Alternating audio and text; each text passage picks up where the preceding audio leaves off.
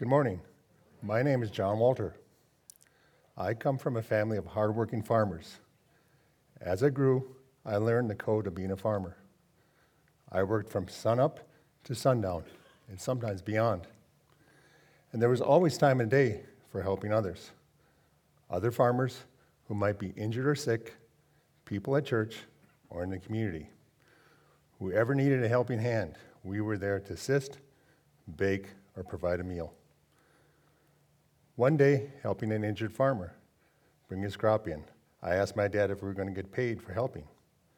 My dad explained that helping others is how life and community works. I learned this valuable lesson at age seven. My next lesson came from a summer youth intern at our neighboring church. He invited all the youth from our church to come over for the afternoon. I remember meeting him at the door and my mom telling him I was not very good at sitting still. The intern responded that it was okay. Jon is perfect that way. On a side note, this was the first time I felt welcomed by someone in a church setting. Fast forward many years, I was introduced to my need for a relationship with Jesus Christ. Friends showed me this, and I was, I was all in. I knew I was a sinner and needed a Savior. And Jesus' gift of salvation, a heart change, and a new way to live life was just what I needed. My dad and family taught me very many, excuse me, my dad and family taught me many good values and a work ethic that I've held all through my life. And now, as a follower of Christ, I see I need to join God where He's working and jump in. Now, I'm going to step back a little bit. When I was born many years ago, I was a blue baby. I spent many weeks in an incubator. There was a hole in my heart. My parents were told that I may not live. Because of this, nobody wanted to get too attached to me. Finally, the doctors decided nothing else could be done. I was sent home. My sisters were warned to be careful around me and told that I may be dead in the morning. People were afraid to touch me. My sister Joyce would often check on me in the morning and pronounce to the family, He's still alive. I didn't get the holding, snuggles that all babies and children need when they're growing.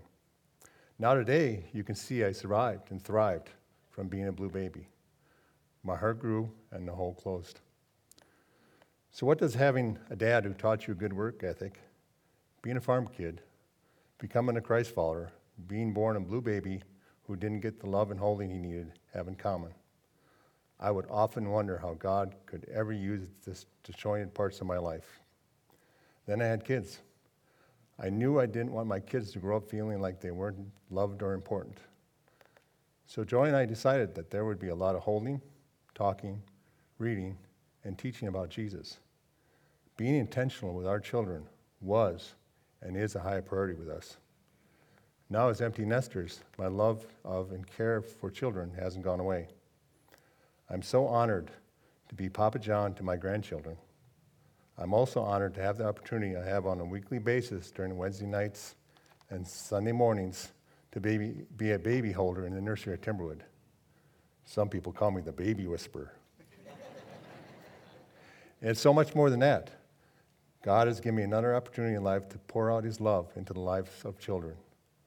On Child Dedication Sundays, each time Eric encourages the parents in the leadership role of raising their children to follow Christ and also challenges us as a community to be intentional with, with children as well. We too are entrusted to care for them when they walk through the doors of Timberwood Church. I encourage everyone to get to know a little person because they grow into bigger persons, and those bigger persons will remember that you cared for them and loved them. Happy Father's Day. Thank you.